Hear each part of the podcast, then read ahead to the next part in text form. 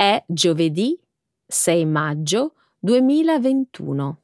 Benvenuti a un nuovo episodio del nostro programma settimanale di livello intermedio. News in Slow Italian. Un saluto a tutti. Ciao Alessandro.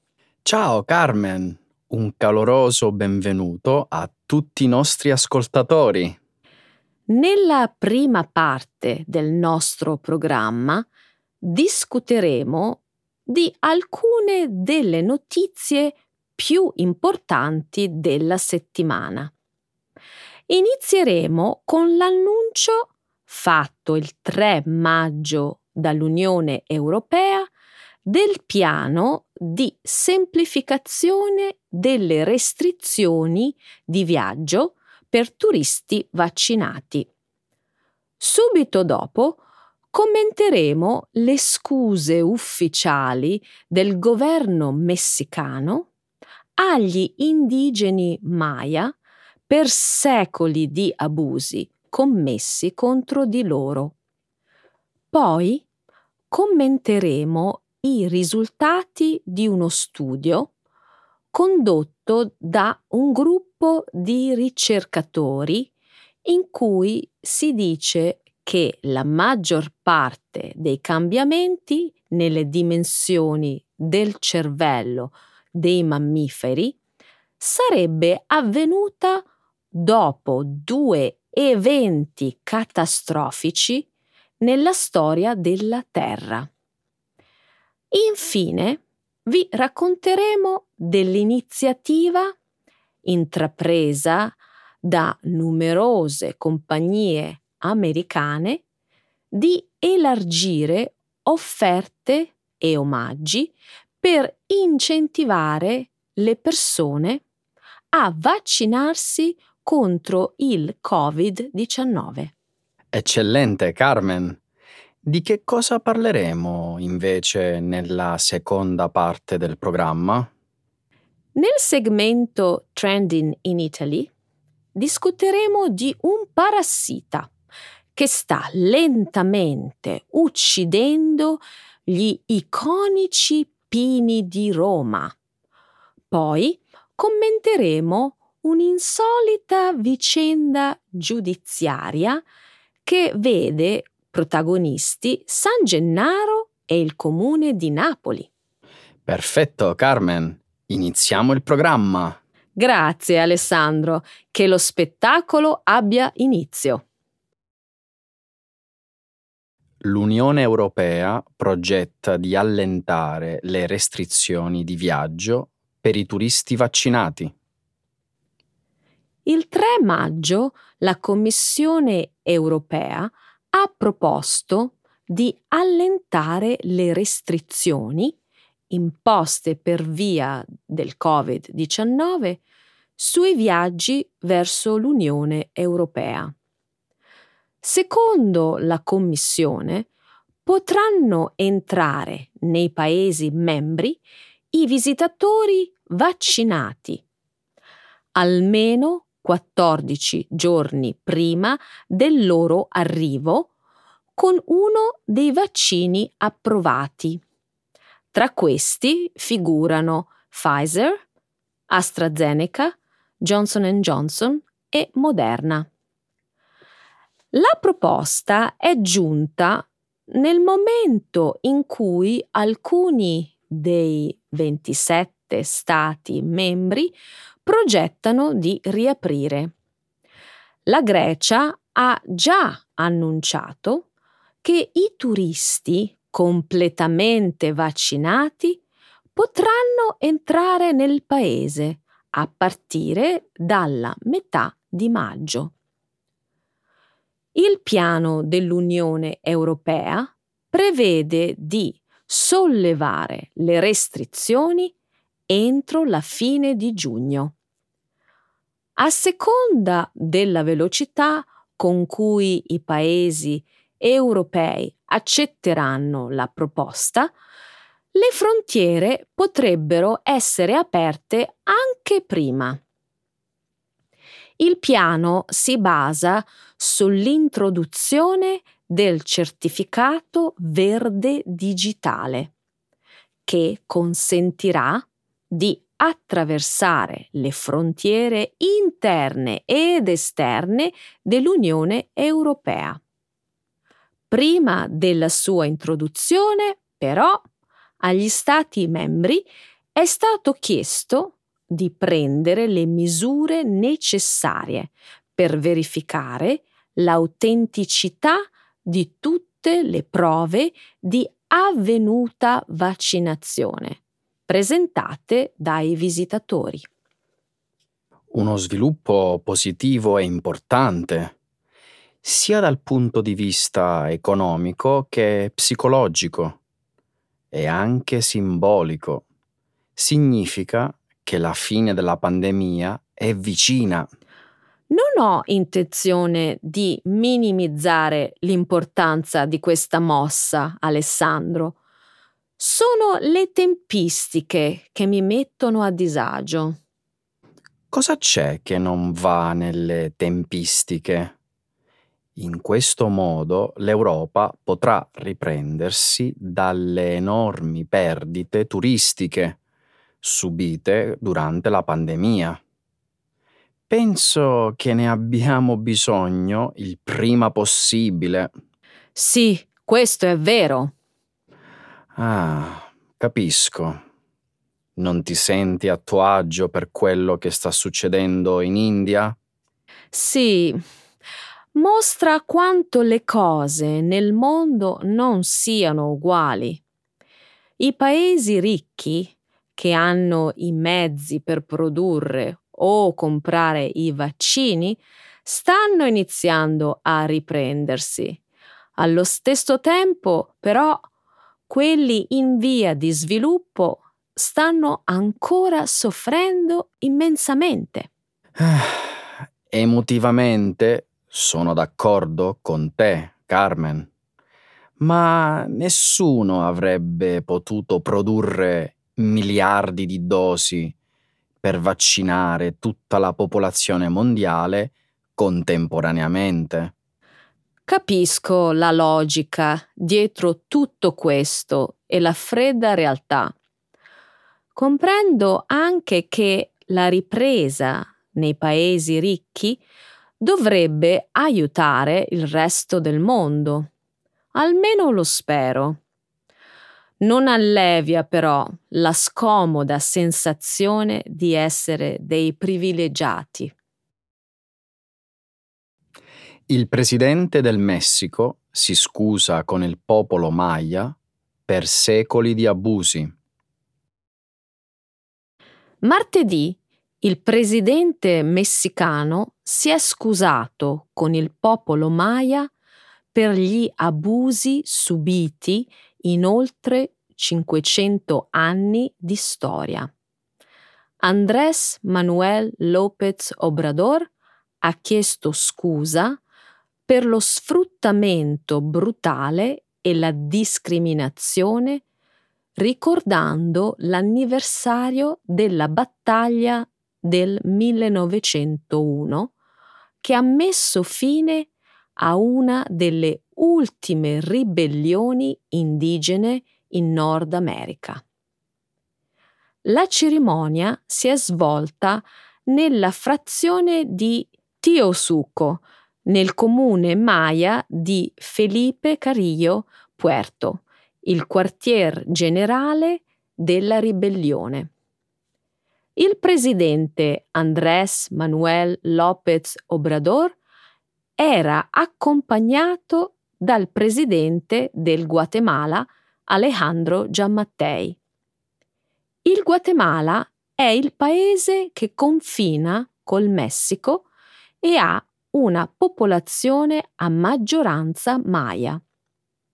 I Maya di Quintana Roo, che hanno combattuto dal 1847 1847 al 1901 contro il governo messicano e i coloni vivono ancora sulla costa caraibica.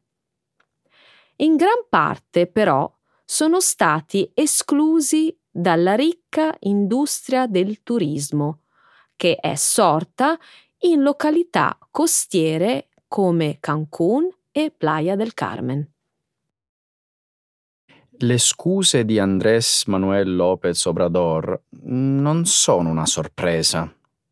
Dopotutto, lui è stato un attivista per i diritti degli indigeni nel suo stato natale di Tabasco. È anche il cinquecentesimo anniversario della conquista spagnola del Messico e 200 anni da quando il Messico ha vinto l'indipendenza dalla Spagna nel 1821. Quindi anche la tempistica non è troppo sorprendente. Alcune persone però hanno espresso scetticismo. Hmm. Ti stai riferendo al Tren Maya? Il progetto turistico preferito del presidente messicano, che però non è molto popolare tra la gente del posto? Sì, questo treno turistico attraverserà proprio la regione della Riviera Maya e manca solo un mese alle elezioni comunali e legislative. Eppure è un momento storico, Carmen. E il treno turistico che ha proposto potrebbe davvero aiutare gli indigeni Maya. Del resto non c'è nulla di sbagliato nell'utilizzare il turismo per migliorare il tenore di vita. Noi europei lo sappiamo molto bene dalla nostra storia. E abbiamo anche sperimentato sentimenti simili. Quel turismo rovinerebbe lo stile di vita tradizionale. Credo che sia abbastanza possibile preservarli entrambi, Carmen. I mammiferi hanno sviluppato cervelli più grandi dopo eventi catastrofici e cambiamenti climatici. Il 29 aprile un gruppo internazionale di 22 biologi, statistici evolutivi e antropologi ha pubblicato i risultati di uno studio sulla rivista Science Advances. Il team ha confrontato la massa cerebrale di 1400 mammiferi viventi ed estinti. I risultati hanno mostrato che il rapporto tra la dimensione del cervello e quella del corpo non è rimasto costante nel corso dell'evoluzione. Questo rapporto è stato a lungo considerato un indicatore dell'intelligenza animale. Il modo in cui i vari mammiferi hanno raggiunto l'attuale rapporto tra le dimensioni cerebrali e fisiche, però, può essere molto diverso. Gli elefanti, per esempio, hanno aumentato la dimensione del corpo e quella del cervello. I delfini e gli umani, invece, hanno diminuito la dimensione del corpo e aumentato quella del cervello.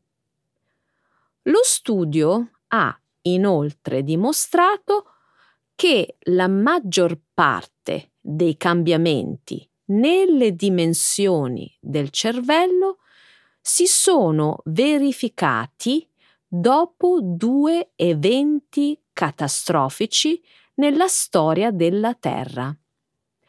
66 milioni di anni fa roditori, pipistrelli e carnivori sostituirono i dinosauri estinti.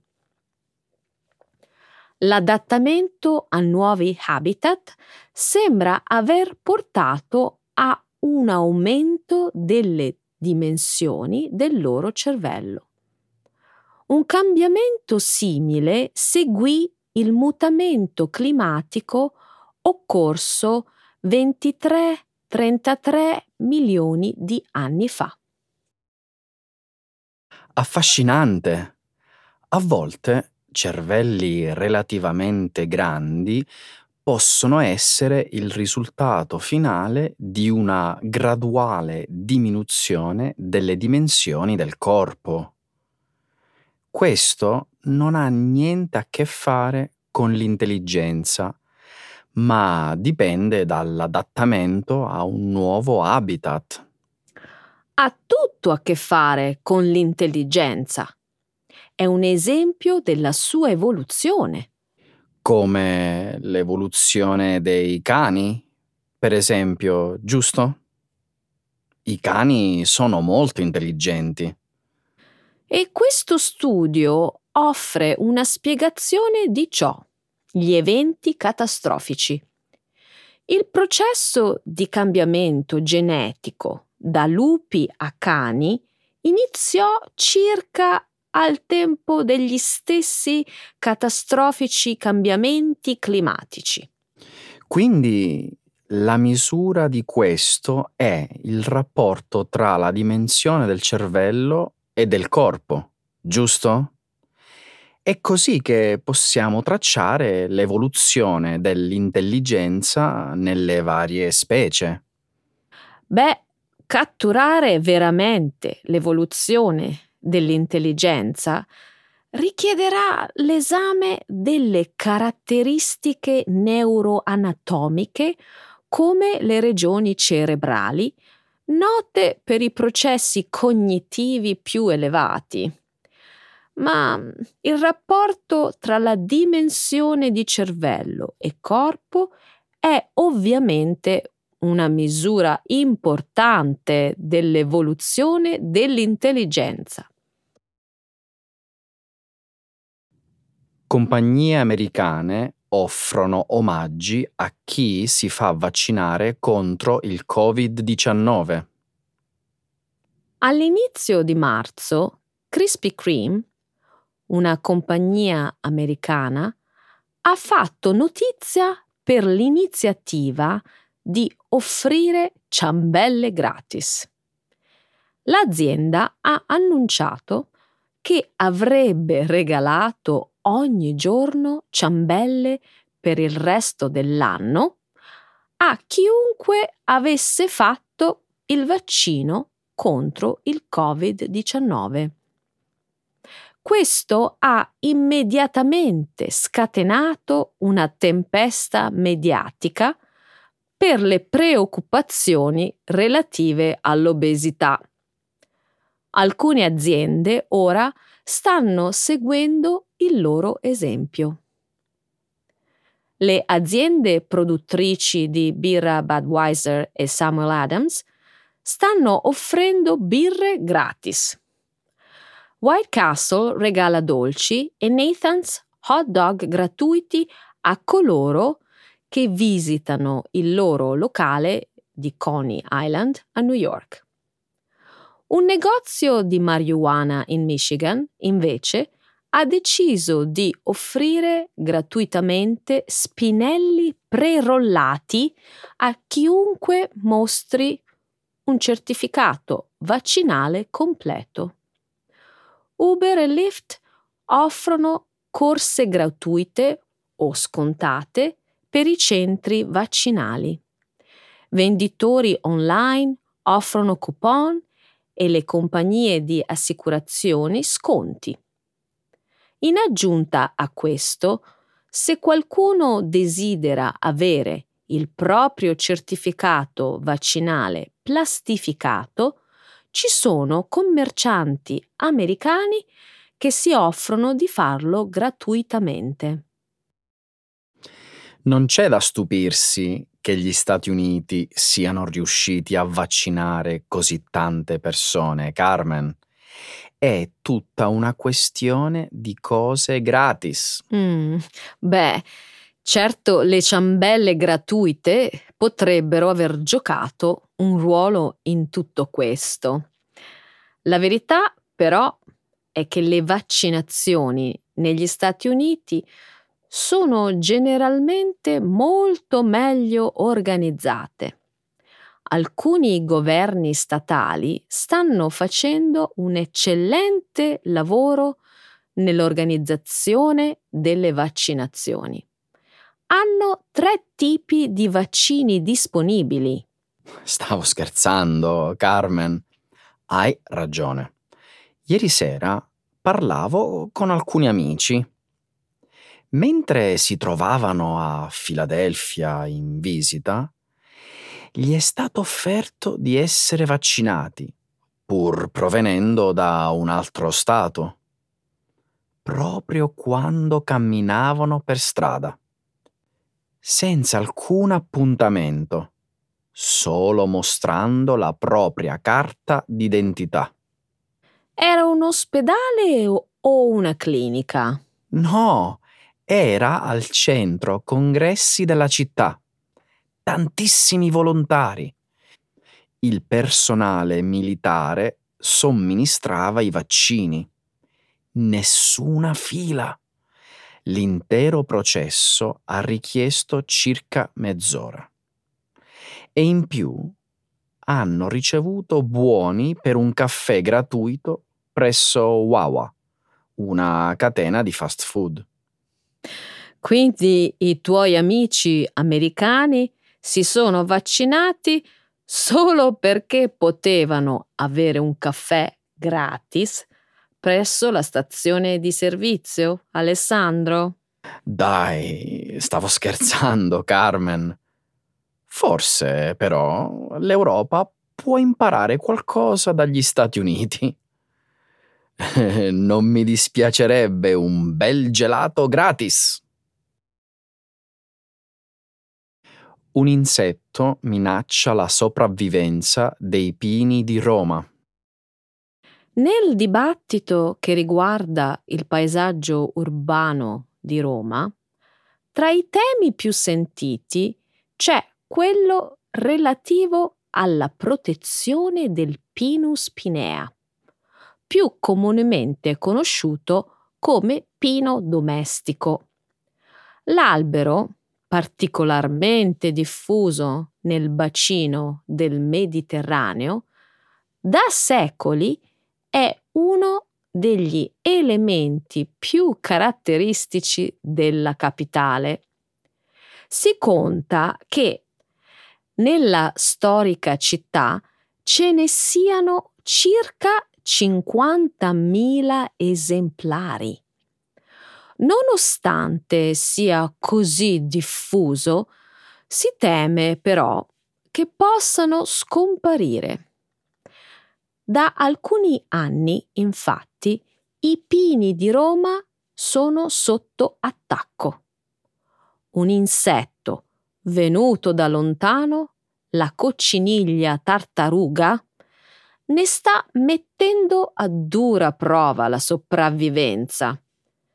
Questo insetto, che proviene dal Nord America, provoca danni enormi perché produce un liquido zuccherino su cui si addensano dei funghi neri che impediscono la fotosintesi e quindi indeboliscono l'albero fino a farlo seccare. Oh, che tristezza! Faccio fatica a immaginare la capitale senza i suoi meravigliosi pini. Anche per me la scomparsa di questi iconici alberi sarebbe difficile da accettare. Il rischio però è reale. Pare che la cocciniglia tartaruga abbia già colpito l'80% dei pini impressionante. Ho letto che questo insetto è originario delle foreste del continente americano, dove a causa delle temperature fredde e di predatori naturali non risulta particolarmente pericoloso. alle nostre latitudini, invece, ha trovato terreno fertile dove proliferare, soprattutto d'estate. È vero! Infatti, da quando la cocciniglia tartaruga fu notata per la prima volta nel 2014 in provincia di Napoli, l'infestazione in pochi anni ha raggiunto Roma. Adesso il problema sta diventando molto serio. Puoi dirlo forte.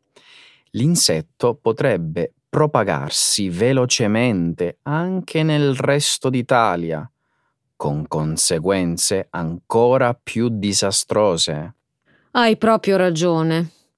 Il 17 aprile il Fatto Quotidiano ha reso noto che alcune associazioni sono andate a protestare davanti al palazzo del Ministero delle Politiche Agricole e Forestali.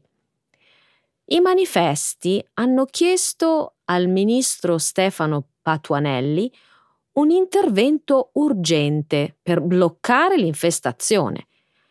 La gente ha fatto benissimo a portare all'attenzione delle massime autorità dello Stato i rischi cui sono esposti i pini romani. A mio avviso, questi alberi sono un patrimonio che l'Italia dovrebbe tutelare a tutti i costi. Mi chiedo però cosa possa fare il governo per prevenire una strage che appare ormai irreversibile. Una speranza esiste. Di recente il Ministero della Salute ha approvato l'uso di un innovativo insetticida che contiene una sostanza chimica chiamata abamectina. Il prodotto fitosanitario viene iniettato all'interno del sistema vascolare dei pini attraverso i tronchi. Gli insetti se ne cibano e ne vengono avvelenati. Sarebbe un'ottima notizia se questo insetticida funzionasse. In questi anni il Comune di Roma e gruppi di cittadini hanno tentato di combattere l'infestazione con le coccinelle, predatrici di questo parassita, ma con scarso successo. Ho letto che l'insetticida approvato dal governo è piuttosto efficace, anche se piuttosto costoso. Si stima, infatti, che il costo del trattamento per ogni albero si aggiri intorno ai 50 euro. Prima hai detto che a Roma i pini infetti sono migliaia. Dunque, quanti soldi servirebbero per metterli tutti in sicurezza? Parecchi. Credo però che a prescindere dal costo del trattamento, questi sarebbero soldi spesi bene. San Gennaro fa causa al comune di Napoli. La scorsa settimana alcuni giornali italiani hanno riportato una vicenda giudiziaria alquanto bizzarra. Protagonista è San Gennaro, patrono di Napoli, che pare abbia fatto causa al comune della città, gestito dal sindaco Luigi De Magistris. Il motivo sarebbe legato al mancato pagamento di un contributo annuale Naturalmente il promotore della causa legale non è il santo che morì martire a Pozzuoli nell'anno 305 d.C. Durante l'ultima grande persecuzione di cristiani, lanciata a opera dell'imperatore romano Diocleziano. Ad aver portato il comune in tribunale è la cosiddetta deputazione, ossia l'organismo laico composto da una dozzina di membri che da oltre 500 anni gestisce la reale cappella del tesoro di San Gennaro. La cappella è un luogo sacro molto importante, in quanto contiene il sangue e le reliquie del santo, verso il quale i napoletani da secoli nutrono una profonda venerazione. La deputazione ha anche il compito di custodire il ricchissimo e inestimabile tesoro, frutto delle donazioni dei fedeli al santo. Oggetti in oro, sculture di argento e bronzo, pietre preziose e tanto altro. Scusa, Alessandro, perché il comune di Napoli sarebbe diventato debitore nei confronti di un ente laico? Hmm, le due parti sarebbero vincolate da alcuni accordi sottoscritti nel 1500 e poi nel 1800. Il contratto prevede che il comune si faccia carico di tutti i costi di gestione della cappella di San Gennaro, quindi a versare ogni anno una certa somma utile per sostenere le spese di manutenzione ordinaria e grandi e piccole opere di restauro. Da quello che capisco, a un certo punto l'amministrazione napoletana ha smesso di onorare quegli impegni. Esatto. Il comune ha iniziato a non versare più il contributo concordato da quando si è insediato il sindaco De Magistris circa dieci anni fa. E pare che quest'anno il debito sia salito a oltre 7 700.000 euro. La retta che il comune versa alla deputazione supera i 70.000 euro annui? Ah, ci picchia!